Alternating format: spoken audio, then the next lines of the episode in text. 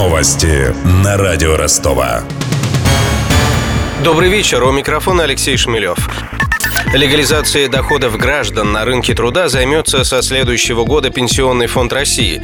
Такую задачу перед ведомством поставил его новый руководитель Антон Дроздов.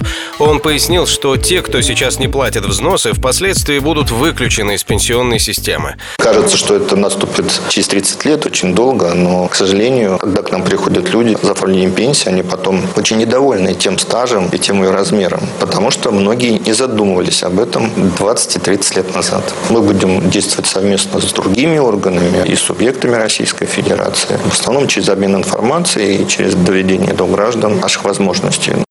Антон Дроздов также сообщил в эфире телеканала «Россия-24», что со временем у пенсионного фонда появятся виртуальные офисы для более комфортной работы с клиентами.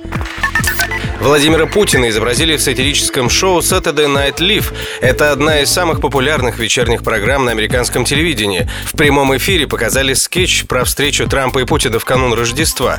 Российский лидер в исполнении актера Бека Беннета. Он пробирается в кабинет Трампа через камин и дарит будущему хозяину Белого дома куклу с функцией скрытого наблюдения. При этом Путин говорит с характерным акцентом и ходит с крестом на обнаженном торсе. Он заметно оживляется, когда в кадре появляется глава корпорации ExxonMobil Рекс Тиллерсон. Трамп выдвинул его кандидатуру на пост госсекретаря, хотя в США его считают пророссийским бизнесменом. Oh! За тебя! За тебя! За! За! Вас!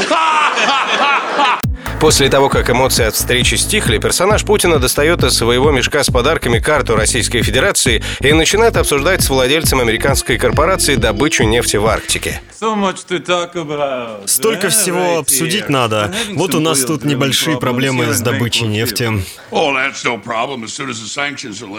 это не проблема. Как только санкции расширятся, мы увеличим потребление на 30%. Надо увеличить добычу в море. Уже идет полным ходом. Просто надо взять контроль над хребтом Ломоносова. Военные уже в пути. В переговоры двух Путина и Тирельсона безуспешно пытается вклиниться Дональд Трамп в исполнении Алика Болдуина, но на него не обращают внимания. Весь скетч длится около пяти минут.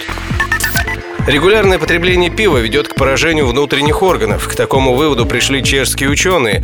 По их мнению, пенный напиток усугубляет негативное воздействие национальной кухни на организм. Стоит отметить, что в привычный рацион чехов входят свинина и калорийные соусы. При этом, как считают ученые, именно из-за пива Чехия занимает первое место в Европе по количеству онкозаболеваний селезенки и почек. Про деньги. Официальный курс евро на вторник вырос на 19 копеек и составляет 64 рубля 67 копеек. Доллар подорожал на 4 копейки и стоит 61 рубль 79 копеек.